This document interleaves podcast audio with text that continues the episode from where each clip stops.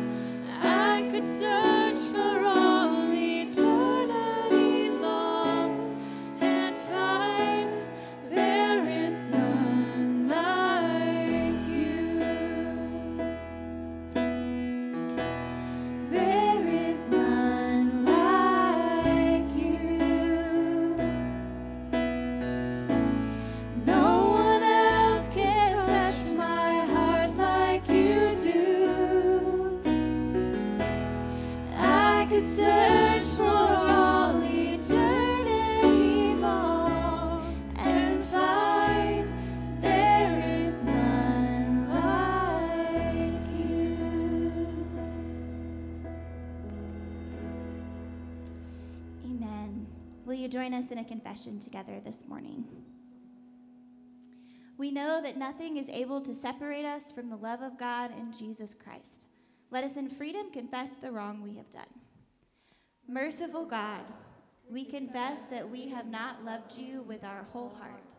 We have failed to be an obedient church. We have not done your will. We have broken your law. We have rebelled against your love. We have not loved our neighbors, and we have not heard the cry of the needy. Forgive us, we pray.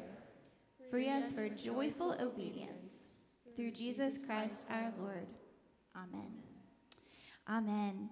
Now we're going to turn to one another and share a few moments of gratitude and lament. If you are new with us, that just means that this is an opportunity to connect with one another in our community this morning we don't want you to just come and show up and talk to no one and feel lonely when you leave. Um, this is really a family here at Embrace. And so the idea of this time is really just that we get to connect with one another. So gratitude is if there's something in your life that you're grateful for or happy about or celebrating today, feel free to share that. And lament is if there's something that's heavy and weighing on you and if you're protesting something that's going on in the world or even in your own life, you can share that too.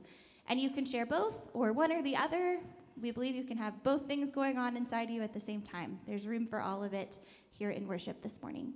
So let's just take a couple minutes to talk with folks close to us, and then we'll come back together and sing.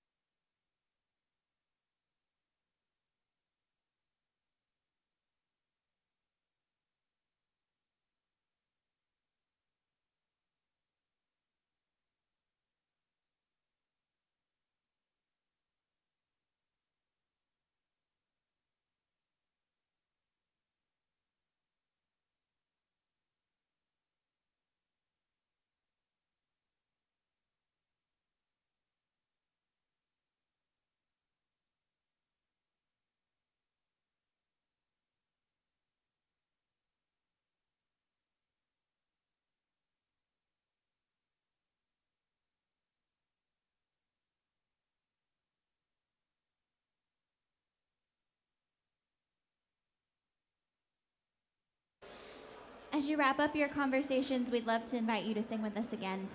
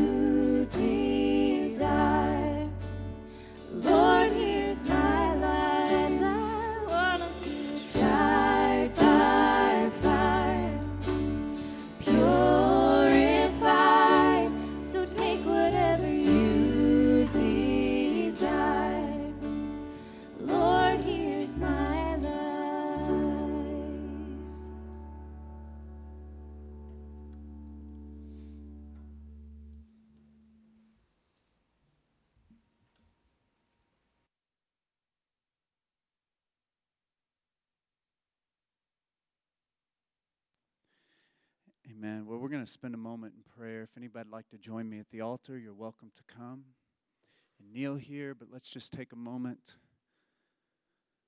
to sit with God in prayer after we have worshiped through music. When we're done, we'll close with the Lord's Prayer.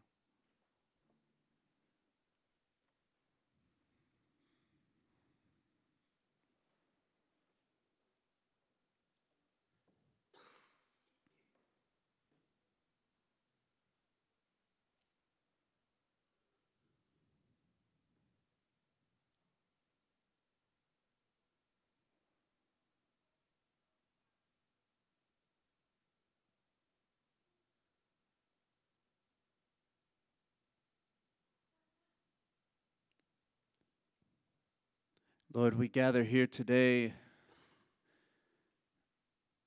bringing a lot with us. We bring lots of joys and gratitude, and we bring lots of sorrow and grief. In some ways, we feel light, in many ways, we feel heavy. And we're seeking to make sense of it all and find your path in the midst of a complicated life and difficult world.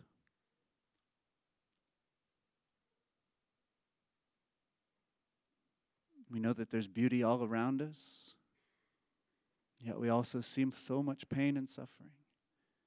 And God, we pray that we could see you through the midst of it all, that we could see your light shine through in the midst of the darkness. That, Lord, we could hold on to hope, even when it feels really hard to hold on to hope. That we could uh, have some joy and even dance in the midst of dark, difficult world.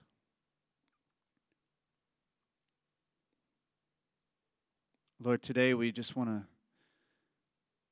first and foremost declare how beautiful and how wonderful you are, how awesome and powerful you are. Our Creator, you are the majestic and powerful and just awe inspiring God. And at the same time, you're our friend who gets down in the muck with us. You walk through the difficult things with us. You, you hold us, and you're there with us when we feel like we can't go any further. God, it doesn't make sense that the God of the universe loves us that much and wants to be our friend. And not only loves us, but likes us. And We are grateful for that. And we're just so struck, Lord, each time we gather by how wonderful you are. God, we also come together with things on our hearts, Lord. There's been folks in our community who've had difficult medical diagnosis uh, and are struggling through thinking through next steps, you know, of how to address health concerns that they're having and, and feeling overwhelmed by that. We pray that you would be their friend and their wisdom as they make important decisions and think about their future, that you would be extra close to them and bring healing to their, their bodies. We also have folks in our community who have lost loved ones and people that they care about and are recently and, and in the last few years and, and are just still feeling and holding that grief and walk with it every day. And we just pray that you would be their friend as well. We also want to lift up folks from our community and all across our world who are facing just seemingly impossible situations that feel so overwhelming and, and, and that are full of violence and suffering and loss. And, and God, we pray that you would be their comfort in the midst of these situations, but Lord, you would also be power, that you would bring change. We pray, come, Lord Jesus, come and set this world right, Lord. We pray for those who are dealing with just the awful effects of gun violence. And this morning I just saw, Lord, in Baltimore, another mass shooting. And God, we just lift that community up to you and just pray, God, that you would bring change um, and whatever means that you can use, Lord, to bring change to this just really tragic uh, situation we continue to see repeat itself over and over and over again in our nation. Lord, we also pray for those who have been impacted by these violent storms that have rolled through uh, so many parts of our country. And, and God, we just pray that you would be with them, that you would help bring restoration and rebuild uh, the many things that were lost in their lives. We pray for those who are feeling just the weight and the effects of some Supreme Court decisions that came down recently, and, and God, just the injustice of some of the things we're seeing and the way that many communities in our nation are just feeling very, very overwhelmed and, and struggling. We pray for them as well. God, there is so much that is going on right now, and it can feel very overwhelming and disheartening at times. And, and God, we just pray we could find some light in the midst of it and that this morning we could leave here feeling a bit more encouraged and connected to each other and to you. And that we would leave here with our heads a little bit higher and we'd leave here with a little more courage, a little more confidence, and ultimately looking more like Jesus. And now we join together and pray this prayer that Jesus taught us, his disciples, to pray Our Father, who art in heaven, hallowed be thy name.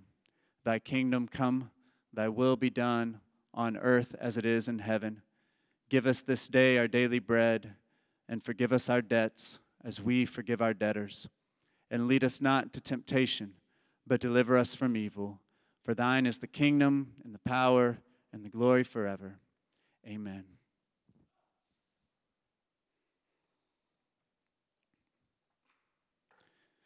Amen. Well, thank you all for praying with me this morning. I have a one announcement I just want to highlight this morning, and similar to one I've made recently about the nursery, but Um, we had great response uh, when we asked for volunteers for our nursery, and a few of you all stepped up. Yeah, give yourselves a hand for that. Thank you all so much. Uh, I hope I didn't lay it on too thick, uh, but uh, I truly do believe that um, any, any community has to, to really embrace our young people um, in, in every way we can. And that means showing up for them and being there for them. And, and one thing that, another, another need that we have is, is we need some people to help volunteer with our Wonder Room, which is for kind of elementary age kids. And it is essentially volunteer run. Uh, Christina provides oversight for that and organization and helps plan the curriculum and all that but like the day in and day out stuff every single week is run by volunteers and it create takes quite a team because now we have three classes. We used to have just two but we have so many kids in our church now that we had to have three because it was getting a little crazy uh, with just two. And so we've split up and we have three classes now which is awesome but that means that we need more volunteers to help uh, lead that third classroom in particular. We've also had some long time volunteers uh, that, that I believe some of them might be stepping off to take a break because we all need to take a break sometimes. And so we're needing some new folks that would be willing to step up and help lead in the Wonder Room. And it's a commitment where you commit to once a month, right? So it's just once a month, and you will be here for the worship part of the service, and then you would go up with them just for the sermon. Um, if you really want to hear what the sermon is, you can listen online, you can watch on YouTube, you can come on Monday night even and hear it on that particular week. But our kids are just amazing. We've had so much uh, wonderful stuff happening. We've had a couple of kids baptized in this year, which has been great. Uh, one of them is here today, Ellie, I think. Um, she was baptized recently.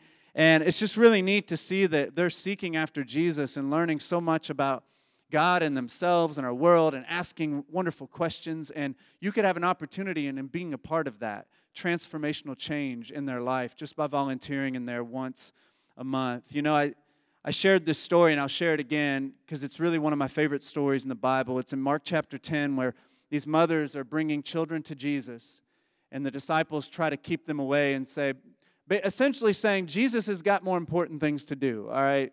There are adults here, there's lots of problems and crises going on. Jesus got to heal people, he's got a lot going on. He doesn't have time for these little ones. And Jesus, like, sternly uh, rebuked his disciples in that moment and used that as a teaching lesson for them. And he told them, he said, Hey, no, you don't do that. You let the children come to me. And he's even said in other places that the kingdom of heaven belongs to these little ones. That if you want to know what God is like, that's the place to start first, is look at our children.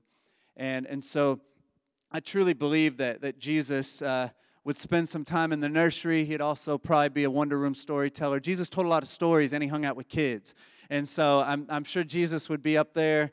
He'd be hanging out with the youth as well. You know, he'd spend a lot of time with our young people in our church. And so um, we're talking this morning about being like Jesus, and, and that is a great way, um, I believe, to, to be like Jesus. It's not the only way, but it is a good way uh, to be like Jesus. And so if you're interested and willing to um, at least talk to Christina about what that entails, you can ask some Wonder Room volunteers that we have, and they'll tell you, uh, many of them, that it's a wonderful experience and they love it so much. Um, but Christina will tell you all about it if you have any interest at all. So there's a couple of roles. You can be a storyteller, which if you like to do that part where you're telling the story, you're engaging them that way, um, you can do that. But then we also have doorkeepers, and they're there just to support um, and, and, be kind of a stable presence in the room and just help and assist with what, whatever's needed. And so um, Christina can tell you lots more about it. But please, if you have any interest at all, please talk to Christina, and we'll keep talking about it for the next week or two. So I want to read our text for this morning. Um, we're still in the book of Romans, and like I told you a couple weeks ago, we're going to be reading Romans backwards. We're following uh, Scot McKnight, who wrote a book called Reading Romans Backwards. We're following his guide um, where he uh, really challenges us to think about Romans starting from the end and working our way to the beginning. And that will help us understand all that theology at the beginning of the book if we understand the context and what was going on in the community that's talked about at the end of Romans. So today we're going to be reading Romans 12. A friend of mine, Justin Rohr, is a pastor at Restoration, another church not too far from here, and he's in Romans right now. And I found out recently he's spending the whole summer just on Romans chapter 8, just one chapter. And I, I was like, dude, what? That's crazy. And I was like, I'm trying to do all of Romans in like seven weeks, you know? So uh, we're taking very different approaches. Uh, so you can go check out his sermon series and see how he tackles Romans 8. But we're, we're moving along. We're already in Romans 12, and we started at 16, so we're going to be picking up some speed, and we'll get all the way to the beginning uh, eventually by the end of this month. So I'm going to read our, our text. We're going to actually read a text from Romans chapter 8 and Romans chapter 12. So Paul says, For those God foreknew, he also predestined to be conformed to the image of his Son, that he might be the firstborn among many brothers and sisters. I'm honing in on that phrase to be conformed to the image of his Son. Romans 12, 1 through 2. Therefore, I urge you, brothers and sisters, in view of God's mercy, to offer your bodies as a living sacrifice, holy and pleasing to God. This is your true and proper worship. Do not conform to the pattern of this world, but be transformed by the renewing of your mind. Then you will be able to test and approve what God's will is, his good, pleasing, and perfect will. So, when we began our series on Romans just a few weeks ago, I told you all that I had some history with Romans. And some of y'all nodded and said, I got some history with Romans too. Some of it might be a wonderful history, and some of it might be a little bit harder history uh, that you have with Romans. I specifically shared about an experience I had when I was an altar minister at Ichthus Music Festival. Didn't know what I was getting myself into guy came forward after the message by Louis Giglio, and he wanted to give his life to Jesus. He wanted to live with purpose and meaning in his life. And I opened up the Bible to Romans and tried to walk him down the Romans road to salvation. And this young man was searching for a gospel that had power for this life. And all I did was offer him a gospel that assured him of an afterlife. And I left that experience feeling discouraged and really embarrassed because what I shared with him did not connect with what he was searching for. I have more history with Romans. When I selected our text for preaching this week, my mind immediately went back to a few years ago when I was in college. Um, I was volunteering at my old youth group. I grew up at a church here in town, Centenary, and I grew up in their youth group. And my, my main youth pastor that I had most of that time was a guy named Ryan Young. And and I, I'd grown up in that youth group. And when I was in college, I was here in Lexington for a few months for a semester of college. And I got involved just helping out with the youth group a little bit.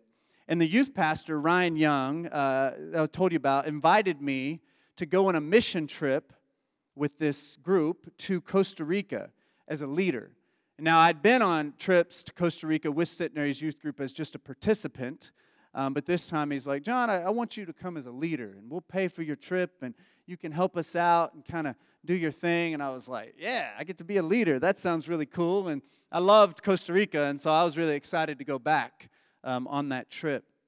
And he told me beforehand, he said, the very first night we get there, we're going to go to the airport, we're getting on vans, and we're going to drive a pretty long drive to a church in this village we're staying in, and they're going to have a worship service. It's the first thing we're doing, and they want someone from our group to preach at this worship service and he said, John, I want to know if you are interested in preaching the sermon at this worship service.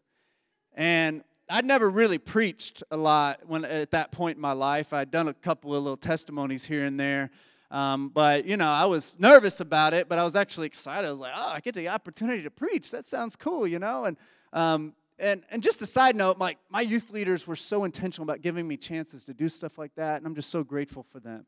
Um, but I was nervous, but I was really excited um, at the same time. Now, he told me about this, and, and I asked him, I said, Now, I don't really know what to preach on. Can you tell me like some examples, a text maybe in scripture that I could use? And he, he told me, he's like, Well, here's a text I think you could preach on. How about Romans chapter 12, verses 1 and 2, which was the second scripture I just read for you all. Now, I was like, All right, sounds good. Now, something to know about me: uh, when I was in college, I was a procrastinator. I put things off. Do y'all, anybody, a procrastinator in the room? Uh, I was really good at putting things off. I would, I would usually get done what I needed to get done, uh, but it was often at the very last minute and not the highest of quality. Uh, because when you put things off till the end, it's usually not your best work. I've learned I don't do that as much today, um, particularly uh, with preaching. But um, what, what I often do, if it's something I think will be hard or something I don't feel very good about or something I don't want to do, I'm really good at putting that off until I the very last minute. So I read the text, uh, Romans chapter 12, 1 and 2, that he told me about, and I was like, this ain't speaking to me at all. I was like, I have no idea what to say about these verses. I don't understand even what Paul is talking about here. And so I just put off writing the sermon. I said, I'll get to it eventually. And I put it off, and I put it off. I didn't write it before we even left for the trip. I didn't write it on the plane ride on the way to Costa Rica. We got to the airport, had a little bit of time there as we were waiting for the vans. Didn't work on it then. I waited until the van ride from the airport to the church to try to figure out what I was going to preach. Now, I was not a good preacher, and so that's not something I should have done. Um, it was a long ride, but it was certainly not long enough to figure out how I was going to preach this sermon. I think I was in the back, like asking like the youth. I was like, "Hey, what do y'all think about this text?" trying to figure out like what I'm to do. Now I got up when we got to that church and I preached the worst sermon I've ever preached uh, by far. I blocked it out of my mind. I have no idea what I said, um, but I do remember how I felt about that sermon, and I felt very terrible about that message I gave. Um, there's a picture here. That's me uh, preaching that sermon. I don't look very happy. If you can see, I'm like look really nervous. You know, I'm not even looking up at the people. It's probably how I did it most of the time. But the other man there was named Carlos. Unfortunately, I had an interpreter. And almost everybody that wasn't part of our group spoke Spanish and didn't, they didn't know English. And so they couldn't hear what I was saying. And so my interpreter, Carlos, he said to me afterwards, he patted me on my back, he said, Don't worry, John. He's like, I didn't tell him what you said. so I gathered that he preached a totally different sermon and he's that good where he was just coming up with stuff in the silent and when I was saying, and he was saying something different in Spanish. Now, I'm sure Carlos preached uh, a better sermon than I did. this past week, I've spent a good amount of time reflecting on that text that I preached uh, many years ago in Costa Rica. I want to read it for you one more time. Paul says, Therefore, I urge you, I urge you, brothers and sisters in view of God's mercy. And he's really saying, in view of all this stuff I've told you in chapters 1 through 11, heard a, there's a cheesy phrase that seminary professors use. They say, if you see a therefore, ask why is it therefore? um, and, and so, therefore, he's talking about all that's come before, and now it's, a, it's really a hinge, a, a point in Romans where things shift. He's like, in view of all God's mercy, all the things I've shared with you, Here's what you need to do offer your bodies as a living sacrifice, holy and pleasing to God. This is your true and proper worship. Do not conform to the pattern of this world, but be transformed by the renewing of your mind. Then you will be able to test and approve what God's will is, his good, pleasing, and perfect will. I've come to love these verses actually, and they've become very important to me in my life. And one thing, I've, as I've reflected on Carlos and that experience in Costa Rica, I've come to see that Carlos, he preached Romans 12 better than me, not because of his words, but because Carlos actually lived out Romans 12. Carlos has been a good friend of mine for a long time, actually. I met him in Costa Rica. He's a Costa Rican man who was a missionary to his own people there in Costa Rica. He's become a good friend of mine, and he's been a mentor to me over many, many years. And we don't get to talk a lot um, anymore, but he is someone in my life who really pointed me to Jesus more than probably most people in my life. And it's not because of eloquent, eloquent words, it's not because of charisma, it's not because of he's got this like special talent or anything. He, it's because he reminds me of Jesus by the way he lives his life. I see the scriptures come alive in him. He embodies Jesus for me. In other words, I see Jesus in him. Do y'all have people like that in your life where you look at them and they remind you of Jesus? I believe this is what this text is all about. And really, what Romans is all about. Offering your body is about giving yourself fully to God. It's giving yourself fully to God to become more and more like Jesus. Romans 8:29 reads, "For God, for those God foreknew, he also predestined to be conformed to the image of his Son, that he might be the firstborn among many brothers and sisters. Now, I'm not going to get into the whole predestination argument today. We'll save that for a, a later sermon this month. But I do want to focus on the fact that God's chosen people are meant to be conformed to the image of Jesus. To conform is to become like something, it's to become similar. When I was a, a teenager, I found that I conformed to the people that I looked up to. It's just like teenagers are always conforming to their group and to their people, right? Because like they're trying to figure themselves out. And, and to conform means to become similar, to become like. Paul argues that God's people are to conform to the image of Jesus, to become like Jesus, to be formed and shaped by Jesus to such a degree that we start looking like him.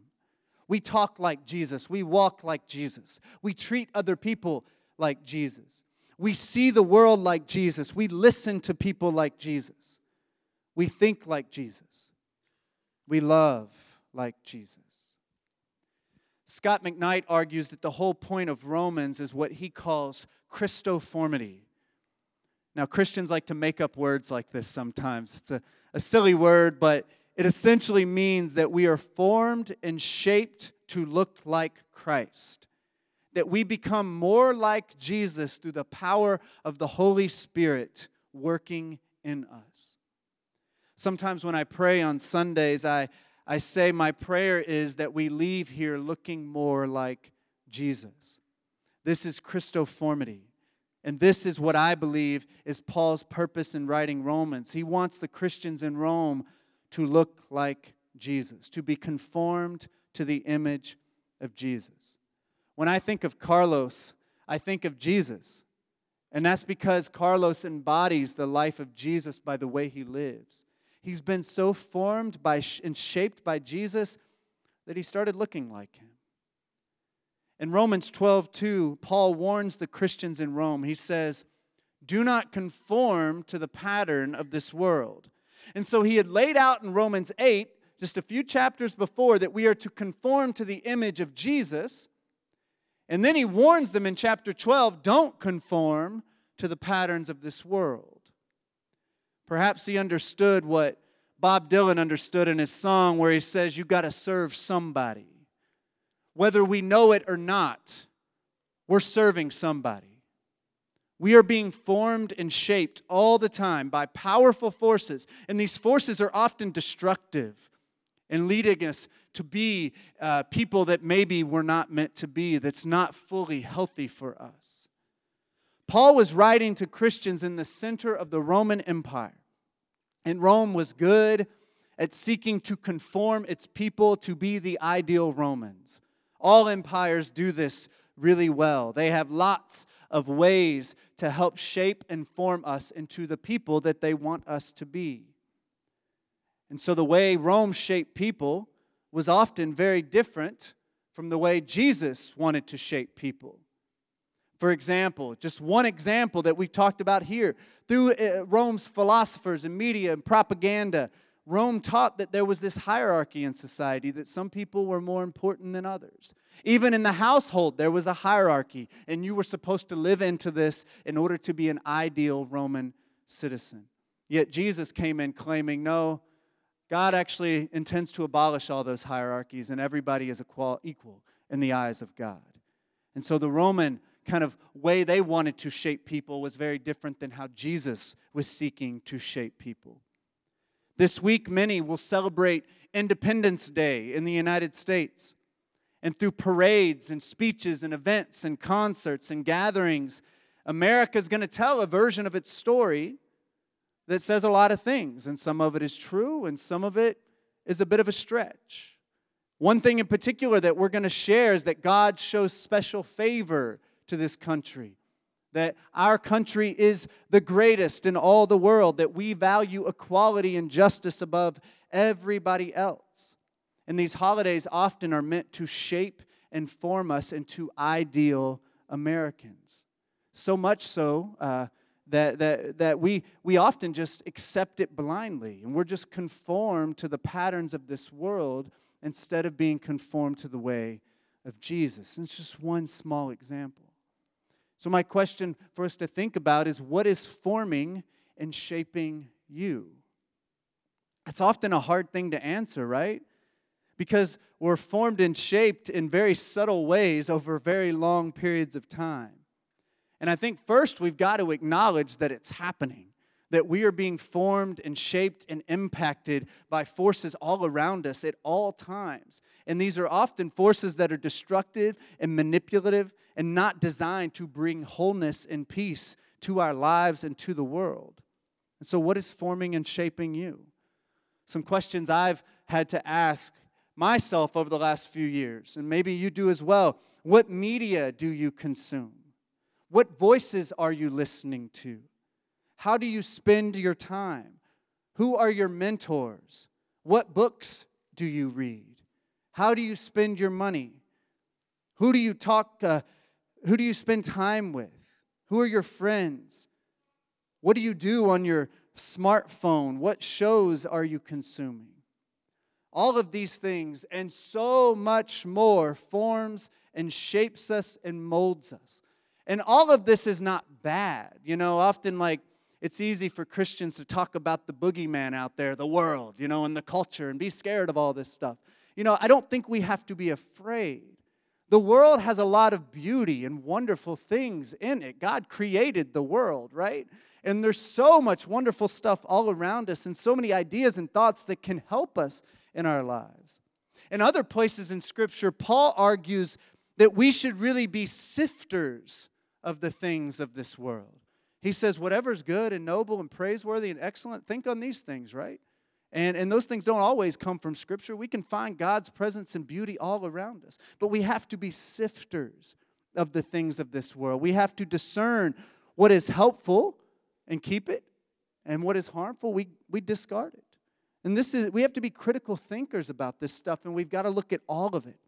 Is this practice or this item or this relationship or this group or this thing helping me become more like Jesus? Or is it leading me somewhere else? Let's go back to 2020 just for a moment. Say 2020, we probably was like jump back. I think this will happen forever, right? It was like a monumental year for us. The pandemic hit us. We had racial uprisings all across the world, a volatile presidential election, massive division, and even hatred. And, and as I was home a lot during the pandemic, as many of you all were as well, I found myself on my phone more, scrolling through social media, Twitter and Facebook and all other things. And, and I found that the more I scrolled, the more anger I felt at other people. The more I scrolled, the easier it was to demonize people. The more I scrolled, the closer I got to hatred. I stopped liking people that were once my friends. And I needed some of that information I was consuming, but I don't think I was being careful enough. And I allowed that vitriol and that hatred and that anger to impact me. I was being shaped and formed and conforming, really, I believe, to the patterns of this world, and I didn't even realize it when it was happening. There were Christians, even I had to stop following and say, I'm not going to read this stuff anymore because they didn't remind me of Jesus at all. Some of them were claiming Jesus' name and a fight for justice, but didn't remind me at all of the Jesus that I encounter in the Gospels. We are all being formed and shaped by so many powerful forces all around us. And Paul is challenging us, I believe, to consider all of it and ask the question Does this help me look more like Jesus? My wife got me a new Bible for my birthday, and Funny gift for a pastor because I got a lot of Bibles, but she knows that I would have liked this Bible because I'd never seen this Bible. Um, I think Pastor Tanya might have this Bible or has read it before, but it's, it's called the First Nations Version.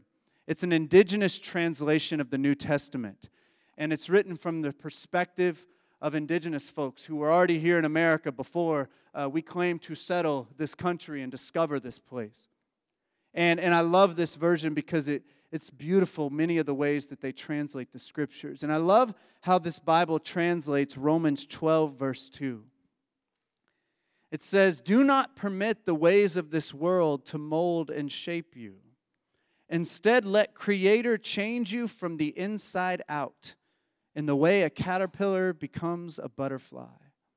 He will do this by giving you a new way of thinking and seeing and walking. Then you will know for sure what the great Spirit wants for you things that are good, that make the heart glad, and that help you walk the path of becoming a mature and true human being. You know, I see Paul's goal with these Christians in Rome like this. He wanted them to walk that path of becoming mature and true humans. And who did Paul believe was the most mature and true human ever to walk the earth? It was the person Paul gave his life to follow, Jesus of Nazareth. So Jesus is the model. Jesus is the one we seek. Jesus is the one we embody, that we imitate as we live together in community in this beautiful and difficult world. So, some questions that you can begin just to think about in your own life. What is shaping and forming you? Are there things that you might want to cut out of your life? What do you need to add into your life? Are you spending time cultivating that friendship with Jesus so that you get to know Jesus more and know Jesus' heart and be transformed from the inside out? You know, I love how Romans 12 ends.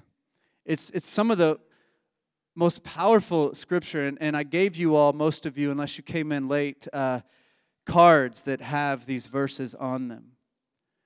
But if you want to know what a life conformed to the image of Jesus looks like, it's ultimately a life of love. And it's a life of love for God, a love for others, and a love for ourselves. Jesus taught this. He said that all the commandments, everything can be summed up like this love God and love your neighbor as you love yourself. The entire New Testament is, is in agreement on this. Like, I believe this. I've studied the New Testament. It agrees from the beginning of the New Testament to the end. And really, the Hebrew Bible, the Old Testament, agrees on this fundamental idea as well. That to be a Christian, to follow God, to love God, is to be a person who is full of love. Romans 12, 9 through 21 gives 29 different instructions.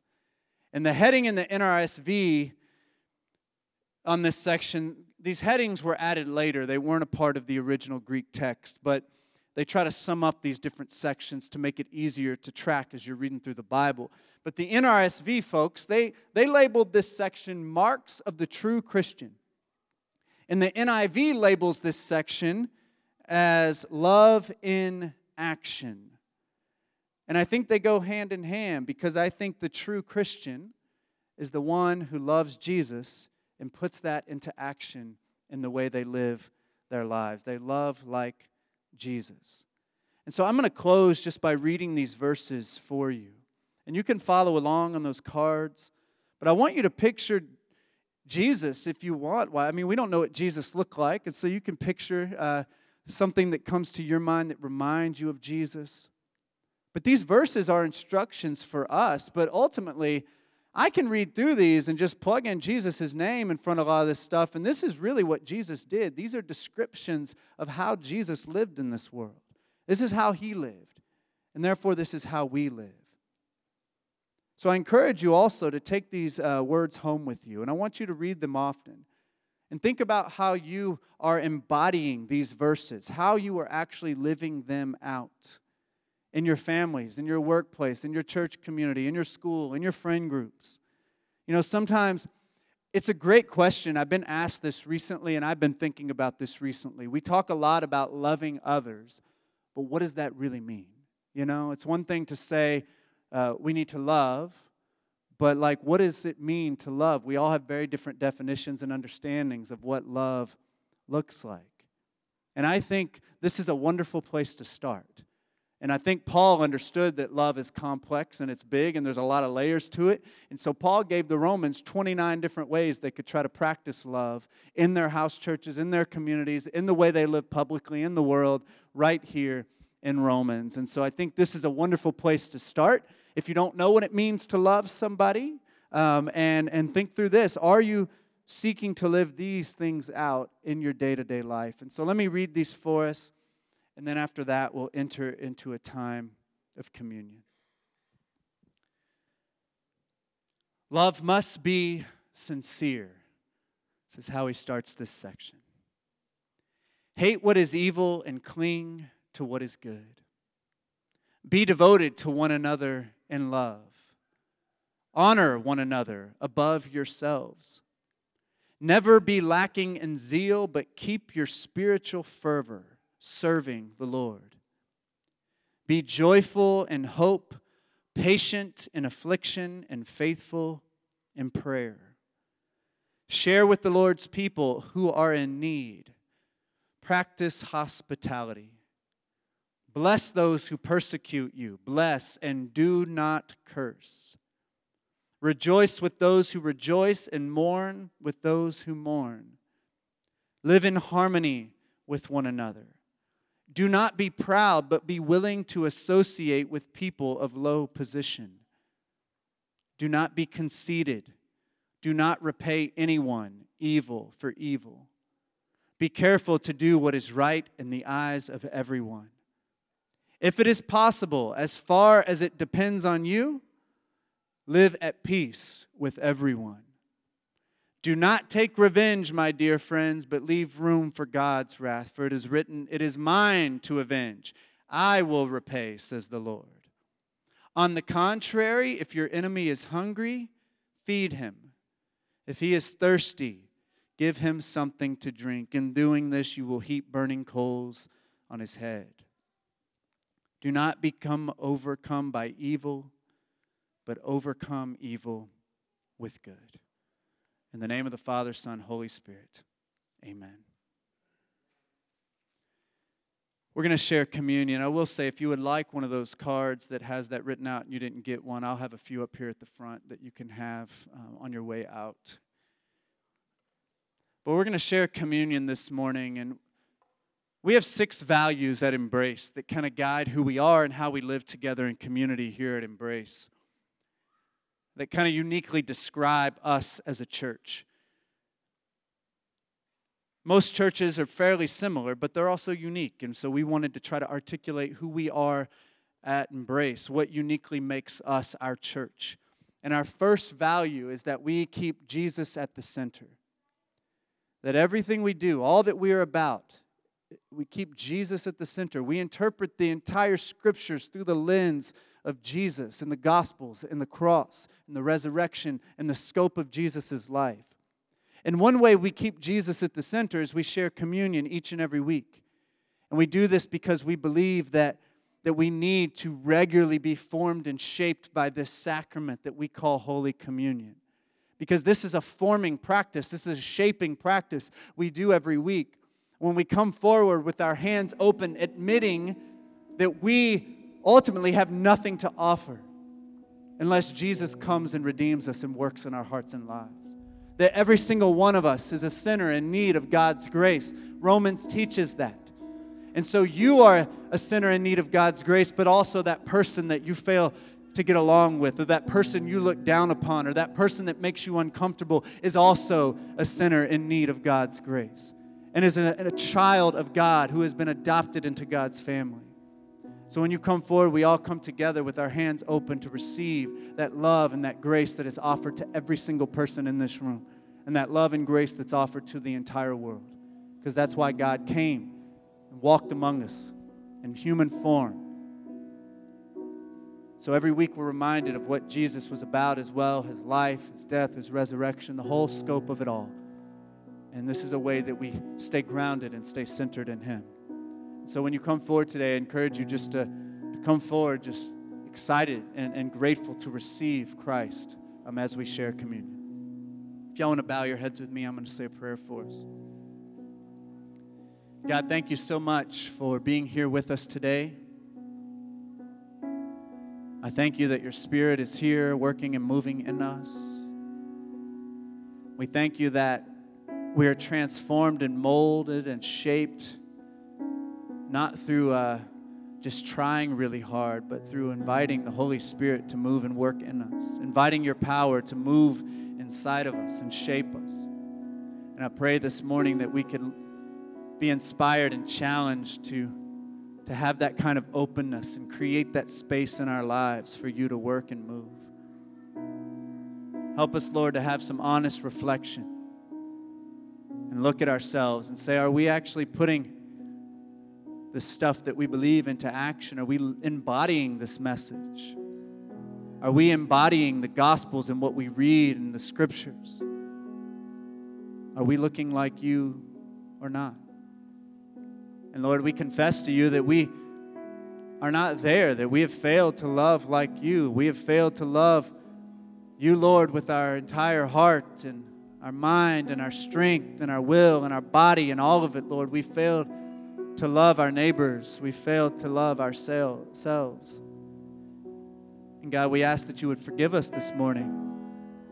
And not only that, but empower us through your presence in our lives, through the Holy Spirit, through the power of the resurrection. Empower us to live differently and to walk that path that you've laid out before us. Jesus, we love you so much. And Jesus, we thank you that you love us, that you love us so much that you have invited us to walk with you, to learn from you, to be shaped and molded by you. And Lord, we pray that we could keep our eyes fixed and focused on our God because the path before us is very confusing and it's hard to even see where to step sometimes because we live in a dark, dark world. But God, I pray we would keep our eyes focused on you, our guide, and that we would follow you into the darkness and, and that you would help us to point out the beauty that's all around us and help us to see through the challenges and the hard things and have eyes like yours. We need you so much. We pray you pour out your Holy Spirit on this bread, this juice, that it would be for us the body and blood of Christ. Fill us up this morning in a fresh way. We pray we would leave here changed because we've encountered you, the living God. It's in Jesus' name I pray. And all God's people said together, Amen. I'm going to invite those who are helping me serve communion to come on up.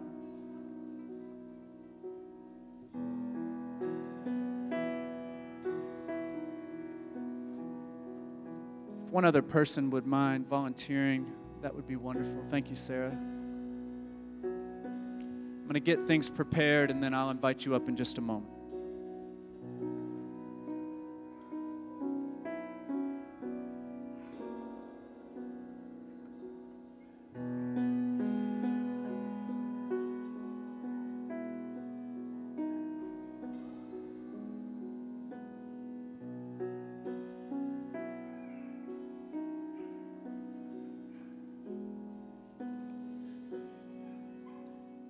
So we take communion here at Embrace. I know we have some folks visiting, so I'll give a little bit of instruction. You can just line up and come down the center aisle. We'll form two lines down the center aisle.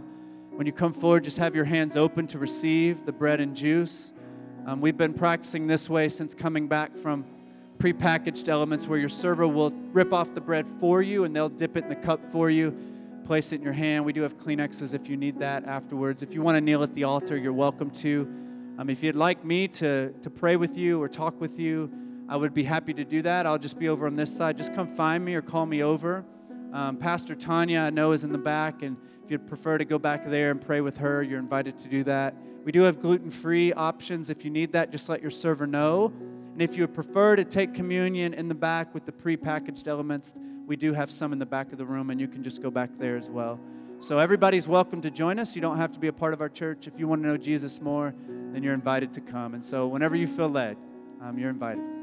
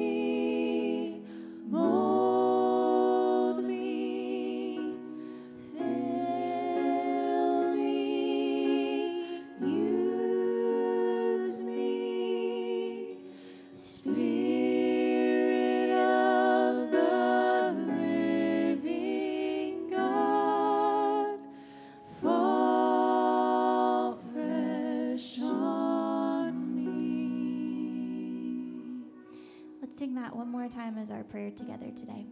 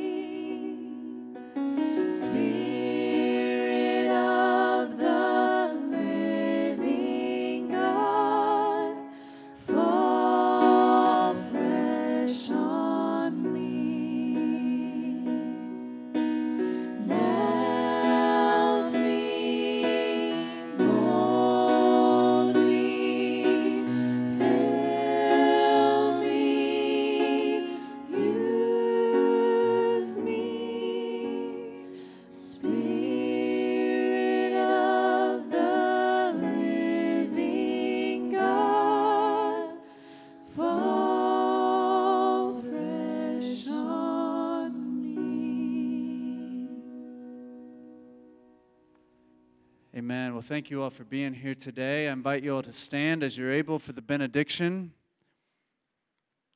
If you would like the card with the scripture on it, it's just up here at the front. You can come grab one on your way out. Um, and as always, if you ever need anything, ever want to talk about anything, ever feel confused or whatever about anything that's going on uh, at our church or in our community, uh, ever have questions about things we talk about in church or things we preach, then um, I love to have those conversations with you all. So reach out um, and let's get together. Um, so if y'all prepare your hearts for the benediction, may the love of God the Father, the grace of our Lord Jesus Christ, and the fellowship of the Holy Spirit be with you all now and forever. Amen. Go in God's peace. We'll see you next time.